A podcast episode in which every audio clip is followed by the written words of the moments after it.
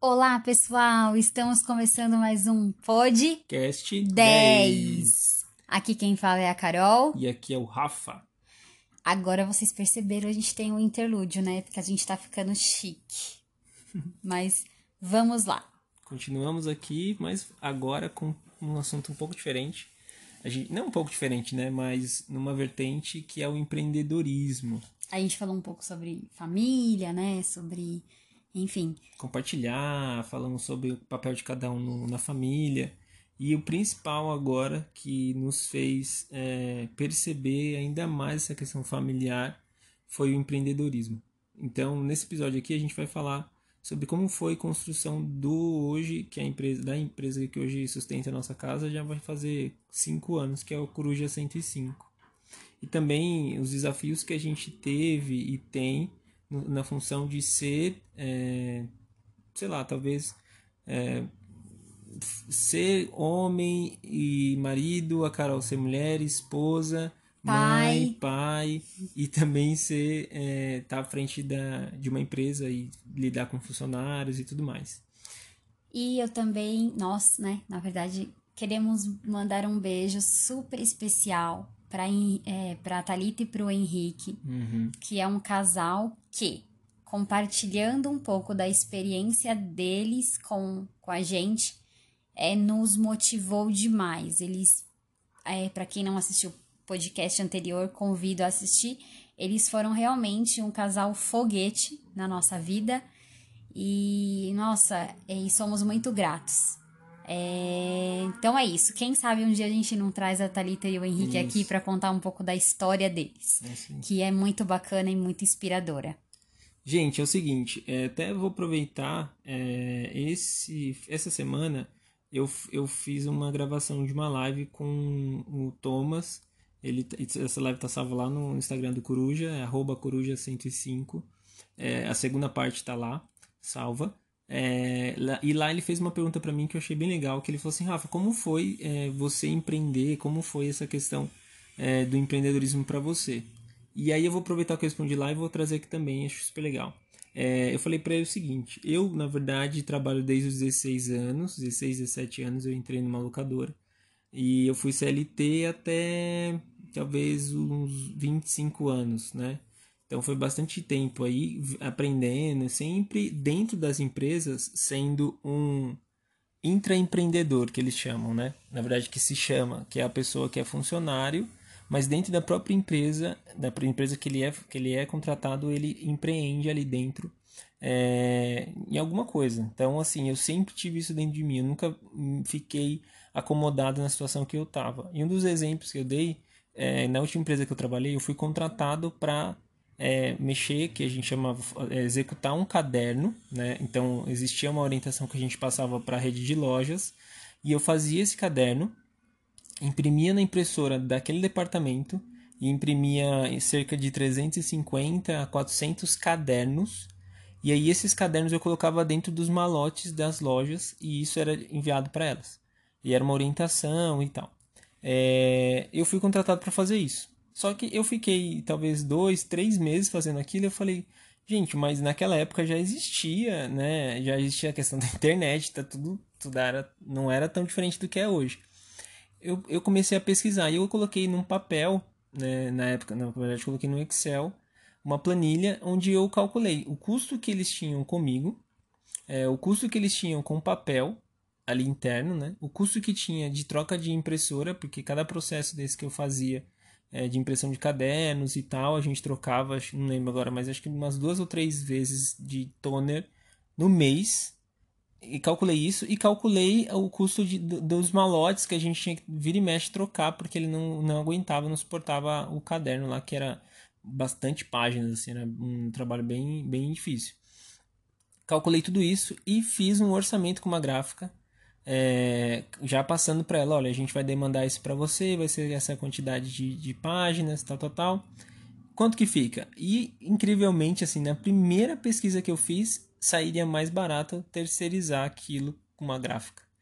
É, e a gráfica já entregava, já entregaria pra gente tudo embalado certinho, com o número da loja, tudo assim, mas foi muito, muito melhor. E eu cheguei no meu gerente e falei, olha, eu quero, eu tô trazendo aqui uma solução para você, para você, pra gente inovar o caderno.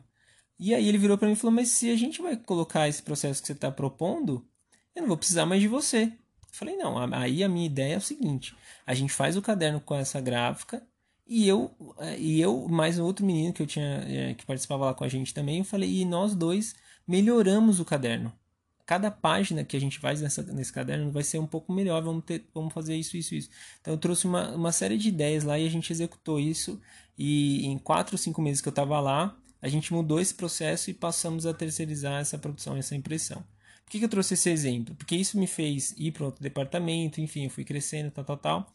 É, isso dentro da empresa. Então, o que eu queria trazer essa questão do empreendedorismo, acho que a principal questão é você não ser acomodado com a situação que você vive, que você está. Isso é um espírito empreendedor. Você vê a oportunidade em melhorar alguma coisa. Acho que isso é uma coisa que você tem que ter assim muito na sua, na sua mente. E tudo que você, na verdade, todas as coisas, todas as coisas que estão à sua volta podem ser uma oportunidade de negócio ou podem ser uma oportunidade de melhorar, enfim. É, e quando eu tenho uma coisa que eu ouvi uma vez, é, depois eu vou continuar falando, a Carol pode interromper aqui. Se deixar, eu vou falar sozinho nesse podcast, mas pode interromper, Carol, rapidinho, é. só falar uma coisa. Eu fui uma vez numa palestra e no final ele falou o seguinte para mim: falou, olha, a partir de agora você nunca mais vai falar que você tem problema. Ou você nunca mais vai falar que essa empresa ou qualquer coisa, meu, essa companhia aérea, qualquer coisa, nada mais é problema. A partir de agora, tudo que você vê nesse caso vai ser uma oportunidade. Então, quando tiver alguma coisa que você vai falar a palavra problema, você já pode falar oportunidade. Porque se alguém está tendo né, um problema, aquilo pode se tornar uma oportunidade para você ou ajudar ele, ou você vender um serviço para ele, ou você até mesmo criar uma coisa inovadora. As, coisas, as questões mais inovadoras, as inovações, na verdade, né? Mais assim relevantes que existem no mercado são aquelas que as pessoas falam: "Meu, como ninguém pensou nisso antes?"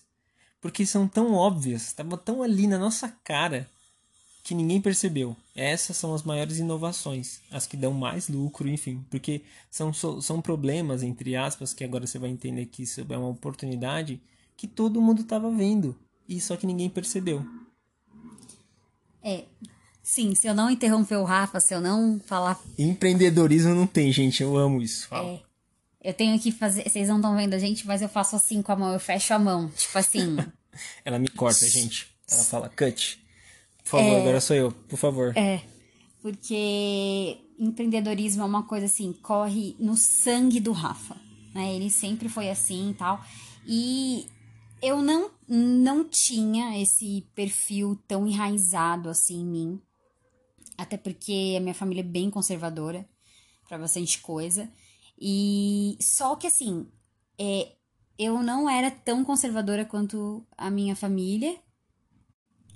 Então, eu não era tão é, empreendedora quanto a minha família. É, oh, tão conservadora quanto a minha família, né? Mas eu também não era. Não tinha essa, esse sangue na veia de empreendedorismo igual o Rafa. Mas é óbvio que é, a convivência com ele fez com que eu fosse contaminada, fosse picada pelo empreendedorismo, né?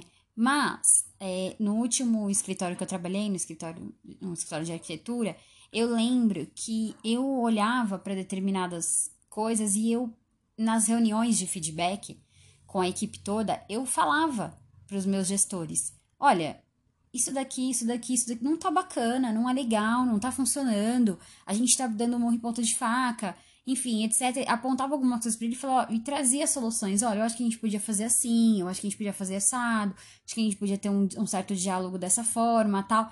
Então, eu, eu também tentava é, trazer algumas soluções inovadoras para dentro, para a questão mais operacional, né? O Rafa ele tem uma visão mais, ele é mais visionário e, e eu tenho mais essa questão de, de fazer as coisas funcionarem. Olha, mas tá, é lindo, é maravilhoso, a sua ideia é genial, mas ela precisa funcionar. Então, engraçado que na vida pessoal o Rafa é mais racional do que eu. Mas eu acho que na vida empreendedora eu acabo sendo um pouco mais racional. Porque Fiz eu... uma virada aqui pra ela, falei, ué, que isso? Mas pode falar. É. É sim. É, tá você bom. é bem mais racional do que eu na vida pessoal, eu acho. Eu não sei dizer. E na vida profissional, Nessa eu sei. é, eu, é, o Rafa ele é extremamente criativo, né? Então tem hora que dá umas viajadas e eu tenho que puxar ele. Olha, planeta Terra chamando. sabe? Igual do Lucas Silva e Silva. Vocês lembram? Mundo de Bob. Então, às vezes, de vez em quando o Rafa dá umas viajadas assim. Mas eu puxo ele e tal pra realidade e, e falo: bom, Rafa, mas tem que funcionar. Tá, mas como que você vai fazer isso? Como que a gente vai desenvolver isso? Eu acho que isso é muito bacana na gente, porque a gente já brigou muito por essa questão, mas hoje a gente entende que a gente se completa nesse sentido, né? Também nesse sentido. Então a gente vai se ajudando. Mas enfim, voltando, então eu via que eu também, de uma certa forma, eu já tinha essa visão, né? É, sei lá, talvez voltada um pouco mais para negócios, para as coisas funcionarem. Mas uma Eu não coisa tava que- ali só como uma mera funcionária que ia desenvolver o meu trabalho. Uma coisa que a Carol é, e eu nós somos bem diferentes nessa parte, principalmente que ela tá citando, é que eu sempre fui essa pessoa que eu descrevi para vocês nessa empresa, só que eu fazia porque eu queria fazer. Eu não queria. é, eu achava que aquilo era necessário e eu fazia. E mesmo que não tinha nenhum, sei lá, não era uma coisa que eu fazia para eu ter um resultado ou ter uma promoção. É, é claro, no fundo eu tinha isso, mas eu fazia porque eu queria fazer, eu queria me mexer para fazer isso. A Carol, ela já tinha um perfil, já ela nesse, nesse caso que ela tá citando, bem diferente de mim. Ela falava assim para mim: "Mas as pessoas não estão te pagando para isso. As pessoas não estão te, te assim, Porque eu sou mais racional. sim, não, Falava, "Vo- você tem 30 dias de banco de horas? isso é real, gente. Isso é verdade, tá? Não é 30 dias que eu tô chutando o número. O Rafa tinha 30 dias de banco de Eu tinha horas. 40 dias de banco de horas e a gente foi viajar para te descontar essas, esses bancos E de ele horas. pediu pra descontar os bancos de horas e a diretora dele não tava querendo. E aí, enfim, eu achava aquilo um absurdo. Mas enfim, voltando para o empreendedorismo, eu sempre fui muito mais racional. E aí, falando hoje dentro da realidade do Coruja, isso é muito bom, porque é o que a gente estava falando, né? É, o Coruja, ele precisa desse olhar, toda empresa precisa de um olhar externo, né? É, o Rafa, ele tem uma sensibilidade muito grande em captar as necessidades do cliente, né? Em, em entender como que o negócio do cliente funciona, acontece, enfim, então ele tem, assim, ele tem, é um dom natural e é um dom de Deus também. Às vezes o cliente relata pro Rafa, hoje mesmo a gente tá falando isso, uma reunião, alguma dificuldade, algum desafio que ele tem dentro da empresa, e o Rafa de prontidão já tem uma solução super legal, super inovadora. É, isso é muito bom, né? É, isso está ligado à questão da, da talvez a inovação, a, a experiência e, e tudo que a- ao longo desses 10 anos eu fui somando e, e sempre, na verdade, tendo essa resposta, sim, porque eu falo, mano, da onde que veio essa ideia? De Deus, que fez o link. Mas é importante você, em todos esses, sei lá, experiência, em qualquer coisa que você é, faça, você vai registrando as coisas que são importantes, que são relevantes, e você perceber que, é, citando o exemplo, por exemplo, dessa, dessa citando por exemplo, é ótimo, mas citando um, essa empresa que eu trabalhei, é, eu parava na- no meio da loja e ficava olhando como as pessoas se comportavam lá dentro. Chegava um cliente e ele se comportava de um jeito. Chegava outro cliente e se comportavam do mesmo jeito. E pessoas distintas, mas tinham o mesmo comportamento. E ali eu comecei a ver um padrão. Então, é, eu estou só falando isso porque, assim, uma das coisas bem importantes na questão do empreendedorismo é você ficar ligado no ambiente ou no comportamento das pessoas. Porque nada mais é, é a- a- o mundo, a vida, tudo que a gente tá, ele está envolvido com algum negócio. Ou até tem uma frase do Walter Longo que eu gosto muito, é um publicitário bem conhecido. Ele fala o seguinte: se você, não sei se essa frase é dele, mas eu ouvi dele. É, se você não está pagando por algo, com certeza o produto é você. Por que, que ele fala isso? E é muito real. Tudo, gente, tudo no final tem um, um objetivo financeiro. Né? Ou agora você está ouvindo esse podcast provavelmente em alguma plataforma.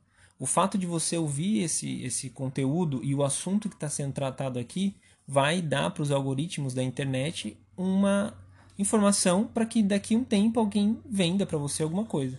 E o fato da gente pesquisar no Google, por exemplo, é, tá dando para ele as informações das intenções humanas daqui para frente ou até daquele dia.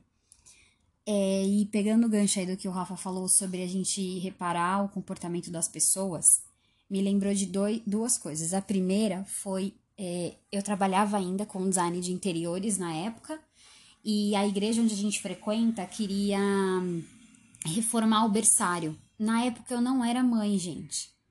Eu não entendia as necessidades dali.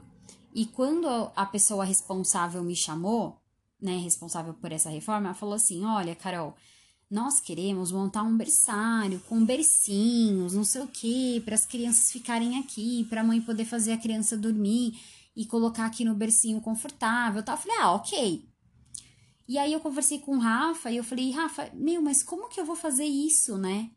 E começou Ai, já até a pensar de como teria que ser esses berços. É, comecei disso. a pensar como que teria que ser esses berços, como assim berço tal, enfim. Aí, na época, o Rafa tinha acabado de ler o livro Design Thinking, né? Que é pensando design como é, design. É, design o livro é do é o Design Thinking. Do Tim Brown. É, é, na verdade, o capa do livro é assim, ó. Design Thinking, aí tá escrito uma metodologia para você acabar com as velhas ideias. E aí é do Tim Brown, da Ideal, que é um estúdio de design americano. Isso. Então, e aí é, o que fala. Eu falei sobre experimentação. Você sobre... vai lá e vivencia, vivencia. isso. Aí eu falei, ok. Então eu vivenciei, eu acho que durante dois meses, é, duas vezes por semana, durante os cultos, eu ficava no berçário com as mães. Entendendo o comportamento Entendendo das mães. Entendendo o comportamento das mães e das crianças. Uhum. E aí, na verdade, eu percebi o seguinte: que criança que ficava em bercinho, né? Uhum. Bom. É, resume o projeto e. É, é. Queria, agora eu tenho que tudo. resumir, né, Vaso? não, Entendi. eu quero que você. Eu quero, não, porque eu achei que a Carol ia descrever não, o projeto. Não, não. Tudo. não, e aí eu percebi que as crianças menores, aí vamos falar, crianças de meses que quero ficariam. Falar, falar. É, que ficariam ber, no bercinho. Na verdade, a mãe usava o berçário pontualmente assim. Eu vou, troco meu filho e vou embora. Eu vou, amamento meu filho e vou embora. E se meu filho dorme, eu não coloco no bercinho. Ele vai continuar dormindo no meu colo no culto, na nave da igreja, né? No hall da igreja. E aí eu falei, então, opa, o berçário não precisa de bercinho. Quem que fica lá? As mães que tinham crianças de um a dois, três anos, porque a partir de quatro anos você já pode subir para a salinha da educação infantil, né? Então, essa faixa etária de um a três anos, mais ou menos, são as mães que as crianças estavam naquele modo terrorista, não tinha como ficar no culto e elas precisavam de um espaço para as crianças brincarem. Então, ou, se, ou seja, a igreja não precisava de um berçário com bercinho. A igreja precisava de um espaço dividido em três. Primeiro, o acesso rápido, que aí antes o berçário era restringido só para mulheres. Essa parte do acesso rápido que é cadeirão de papá, trocador, uma pia e um micro-ondas. Então, vou dar o papá para o meu filho, vou trocar a fralda do meu filho, preciso lavar alguma coisa.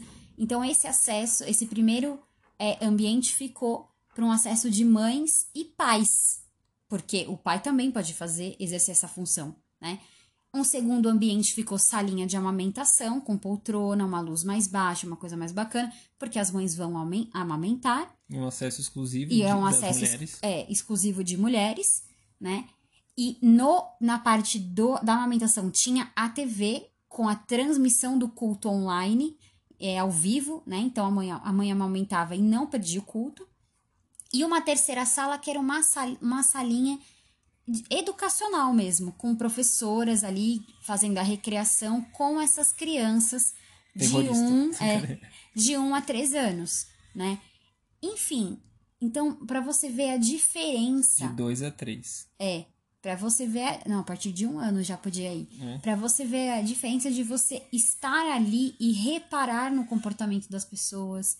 E reparar no que as pessoas é, é, como elas se comportam mesmo e qual é a necessidade daquele lugar ou da, da enfim né? e uma, um segundo ponto que eu achei aí é rapidinho eu quero indicar para vocês um livro que chama A Boa Sorte né? Que na verdade ele fala que não existe sorte. E por quê? No, no meio do empreendedorismo, e aí eu acho que o Rafa pode falar um pouco mais sobre isso, existe muita questão de, mas eu não tenho oportunidade. Mas como que eu vou começar se eu não tenho nada? Mas como que eu vou começar se eu não tenho, sei lá, um computador legal, se eu não tenho um lugar para que para um espaço físico? Então, leia esse livro A Boa Sorte. Sim. E você vai é, ver que a oportunidade é uma questão de você criar mais oportunidades do que realmente ela aparecer. Olá, estou aqui, né? Então, é, acho que a gente poderia falar um pouquinho sobre isso, né? Sim. Sobre essa questão de, de você ter, de você perceber as oportunidades e você começar com o que você tem. Meu, começa com o que você tem. Por exemplo, o podcast aqui, ó. Podcast 10. A gente não tem um estúdio, a gente não tem. A gente tá aqui na nossa casa com o nosso celular. E você com certeza ouvindo barulho de obra, porque resolveram fazer uma o obra. O nosso aqui vizinho aqui tá fazendo uma obra, entendeu? Mas a gente vai começar do, com o que a gente tem. Sim. E, não, e é legal que esse, esse exemplo que a Carol citou da, da igreja é, é muito dos dois, né? É o empreendedor, empreendedorismo e o intraempreendedorismo também, porque era uma coisa que a gente já estava lá dentro e a gente não criou nada para poder vender, nada disso. Assim, foi um projeto totalmente doação e foi muito legal. Foi um aprendizado para ela. Depois a gente fez umas, umas plaquinhas também de comunicação, foi bem legal. E, e o que a Carol estava falando sobre você fazer com que, assim, né? É, oportunidade. A oportunidade ela dificilmente vai bater. Eu lembro até hoje, é, uma vez que eu estava numa loja da Vivo, é, sendo um cliente lá dentro, né? E eu olhei Falei a marca, mas tudo bem, né? Vamos lá. Vivo, patrocina, patrocina a nós, é. Isso aí. É, se você conhece o pessoal da Vivo, já manda para eles.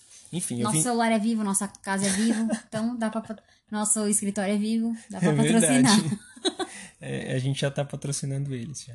Mas enfim, é, a gente. Então, eu entrei nessa loja e eu vi a. Na, na, na porta da gerente uma, uma, uma placa que tava assim, sorte, igual oportunidade mais capacidade. E, gente, tava num, num, num, papel sulfite, impresso numa letra preta lá, coisa mais feia do mundo. E eu falei, nossa, que verdade isso, né? E eu fiquei com aquilo guardado, eu nunca mais esqueci. Porque é isso que talvez é, é essa, se pudesse resumir, porque eu, quando a gente começou esse negócio de empreendedorismo, de novo eu falo, acho que eu falei no último episódio, você começa, quando você coloca uma coisa na sua cabeça, você começa a pesquisar, você só vê aquilo. Então era só tipo um novo começo, empreendedorismo e tal.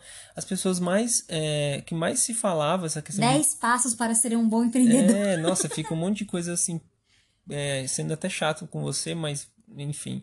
E aí, a primeira coisa que as pessoas falam é tipo, ah, tá bom, o que que, eu, que, que é? O que que eu faço? Para onde que eu vou, né? Tal. Na verdade, o empreendedorismo é você perceber oportunidades e fazer, de alguma forma, gerar riqueza naquilo. Né? Então, a gente falou primeiro sobre você perceber uh, as necessidades, na verdade, é perceber, olhar o, retorno, o, entorno que você está inserido, entender as oportunidades e você pensar em soluções para aquilo e transformar essas soluções de alguma forma é, rentável né? Porque assim, a gente não quer, e você talvez ouça por aí, pregar ou falar aqui sobre a teoria da prosperidade. Você precisa ser rico, você precisa. Não é isso. Você precisa melhorar. Se desenvolver. Isso, você precisa. Em todos os sentidos. Não é uma coisa de tipo, é, exatamente, eu vou ser rico, eu vou ser rico. Não é isso. Não foca no dinheiro. Não foca no foca dinheiro. Foca em se desenvolver. Eu quero me, de, me desenvolver na, na vida pessoal, na vida familiar, na vida é, espiritual, na vida profissional. Enfim, eu quero me desenvolver. Não, e assim, o fato. Ser uma pessoa foguete. É, o fato de você empreender você sai do, do, do comodismo de você tá sempre entre aspas, tá? Isso não existe é, você você garantir o seu mês, né? Ah, eu tô aqui no, no... ah, isso aqui é garantido para mim. Nada é garantido. Nada é garantido. É, não existe, é tipo, tem uma palavra que eu não consigo lembrar agora, estabilidade. É estabilidade. Não existe estabilidade. É, então qualquer, qualquer hora pode acontecer qualquer coisa. Então você tem que estar preparado. O empre e o empreendedorismo te prepara para lidar com diversas situações. Quando você é, decide que você vai melhorar alguma coisa, ou melhorar uh, um dia a dia, ou alguém, enfim, que você é, tome a decisão de você transformar isso sim para ajudar as pessoas, mas de alguma forma que isso retorne para você financeiramente. Por que, que eu estou dizendo isso? Quando você pensa em gerar riqueza através de uma venda de um produto ou de um serviço, qualquer coisa que seja, no fundo, no fundo, você tem que de fato vender alguma coisa que vai ajudar a outra pessoa. E quando isso volta para você, você gera riqueza e você consegue potencializar isso. Você consegue transformar a, a, sua, a sua ajuda, a sua melhor, a melhora na, no que você está fazendo, mas você ganha uma receita para você potencializar e isso atingir outras pessoas. Então, gente, pegando o gancho aqui, né, para concluir, de tudo que a gente falou, né, o fato de você começar com o que você tem, de você criar oportunidades, de você perceber as, é, os comportamentos das pessoas, é, enfim, a gente queria. Na verdade, o Rafa quer passar uma ilustração aqui que eu acho que vai ser bem didática e é bem interessante sobre essa questão é, da gente realmente buscar e criar oportunidades. É, na verdade, é engraçado porque eu e a Carol, a gente tava no carro e aí a gente tava acho, voltando de alguma reunião, não lembro exatamente, tava bem cansado. E aí a Carol falou assim: Nossa, meu, eu acho que eu queria que a gente, sei lá, mudasse para um lugar. De repente, tudo aqui da cidade, o interior, enfim, qualquer coisa, tudo fosse, eh, tipo, dado um restart e a gente fosse colocado numas fazendas onde todo mundo tem a mesma, mesmo campo, assim, para plantar. As mesmas gente... ferramentas. É, todo mundo, como pra... se todo mundo tivesse a mesma oportunidade, todo mundo igual. É. E, e aí a gente precisaria ficar assim nessa busca, nessa correria e tal. E aí eu falei, nossa, é verdade. E aí a gente andou mais um pouco com o carro e eu fiquei pensando, eu falei, não, na verdade, cara, o que, que ia acontecer se isso fosse real? Vamos supor que isso acontecesse mesmo. É, sei lá, daria uma semana, um mês para que o vizinho da minha frente ou do meu lado, não sei, é, começasse a acordar um pouco mais tarde, não, não arregasse as plantas dele, não cultivasse ali, né, o gado, sei lá, qualquer coisa, ele não ia fazer isso. Por quê? Talvez por preguiça ou por ah, simplesmente aceitar o que o cérebro é, impõe pra gente de descanso, de querer sempre só ficar na, no comodismo. E aí, o que, que ia acontecer? Esse cara ia passar necessidade. Ele não teria o que comer. Logo, uma pessoa que está do lado dele ou na frente, enfim, em qualquer lugar, é, acordou muito mais cedo, sempre plantou, sempre cultivou às vezes pela forma de fazer bem feito, dobrou a produção dele, que ele poderia ter para ele e também para outras pessoas, e começou a vender, talvez, né? Ah, vou vender aqui para você é, um gado em troca de tal coisa e tal, tal, tal. Então começou-se um novo mercado e uma nova oportunidade, ou seja, é, tem oportunidade para todo mundo. Mesmo a gente não estando nesse cenário que eu, que eu citei, de todo mundo ter dado um restart, ter todo mundo a mesma oportunidade, é, esse livro que a Carol é, falou em outros também, outros, outros episódios da Boa Sorte, ele fala muito isso. Ou você cria a sua oportunidade, meu filho, ou não vai chegar. Ou seja, o sol nasce para todo mundo, a chuva é para todo mundo. Então, ou você prepara o solo, cultiva a terra ali, né? É, rega, enfim, faz o seu esforço, porque a semente vai cair e aí você é, a semente cai para todo mundo quem está com a terra preparada vai nascer ali o fruto. Então, acho que o empreendedorismo é você mudar essa chave de ficar só esperando o fato de, sei lá, ah, eu vou, vou, vou esperar, vou jogar na loteria aqui para ver se eu ganho, né?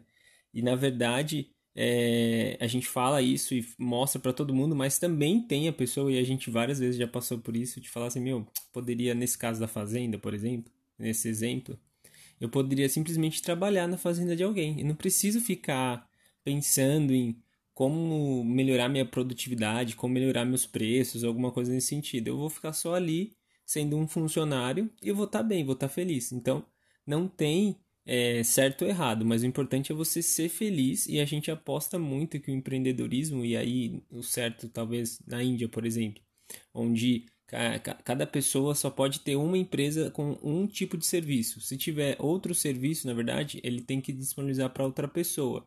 Então eles apoiam muito você ser empreendedor e trabalhar e vendendo seu serviço para outra pessoa, em vez de você ser funcionário. Então tem uma cultura assim também. Mas dá para a gente, é, enfim, falar de um podcast só sobre isso. Mas não ache que o empreendedorismo é para todo mundo, porque não é uma questão de que você talvez ou alguém que você conheça não queira acordar cedo, né? E essa ilustração a gente pode dar basicamente, né, resumir três perfis de pessoas. A primeira, que não ia cuidar, a plantação dela não ia vingar, né, o gado, é, o, o, tem o um nome que fala? O campo, sim. É, o campo dele, a criação dele de animais não ia vingar, e ele ia precisar, uma hora ou outra, se alimentar, né, de, de, de coisas que outras pessoas estavam produzindo. O segundo é pessoas que iam produzir, fazer o básico, o beabá ali, e ele ia produzir e a própria família dele ia consumir. E a terceira pessoa, que é a pessoa que ia produzir, ia acordar mais cedo, ia ver exatamente, sei lá, onde que o sol bate, é, é, olha, aqui eu vou plantar tal coisa porque nasce melhor aqui, aqui nessa região eu planto tal coisa. Ah, eu vou estudar como desenvolver melhor, como dobrar a minha produtividade. É, eu vou buscar saber é, como me, me, me defender, né? Vamos falar assim, me preparar se alguma praga, se algum inseto vier comer minha plantação, enfim. E aí a plantação dele ia crescer cada vez mais, ele ia poder consumir aquilo, a família dele ia poder consumir e ele ia poder vender para que, que essas pessoas que não fizeram nada, né, é, comprar e também consumir. Então, existem três tipos de pessoas. É uma ilustração simples, gente, mas se você trazer para vida real, traz muito, faz muito sentido. Né? Se você for pensar, por exemplo, talvez nesse caso que a Carol falou, poxa, o terceiro, o terceiro é, perfil não poderia simplesmente dobrar a produção e doar em vez de vender? ele poderia doar e tá tudo certo, todo mundo continuaria vivendo. Só que, na minha opinião, eu acho que nesse, nesse formato, por exemplo, nesse exemplo, eu vou doar para o meu vizinho do lado. Ou seja, meu vizinho do lado já não gosta de acordar cedo, já não tem esse perfil, já não quer se desenvolver.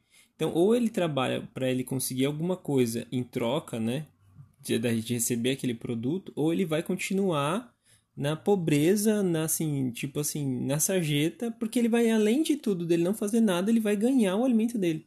Então, eu acredito muito que se você não se desenvolve, é, que nem hoje mesmo eu estava ouvindo uma live sobre é, pressão.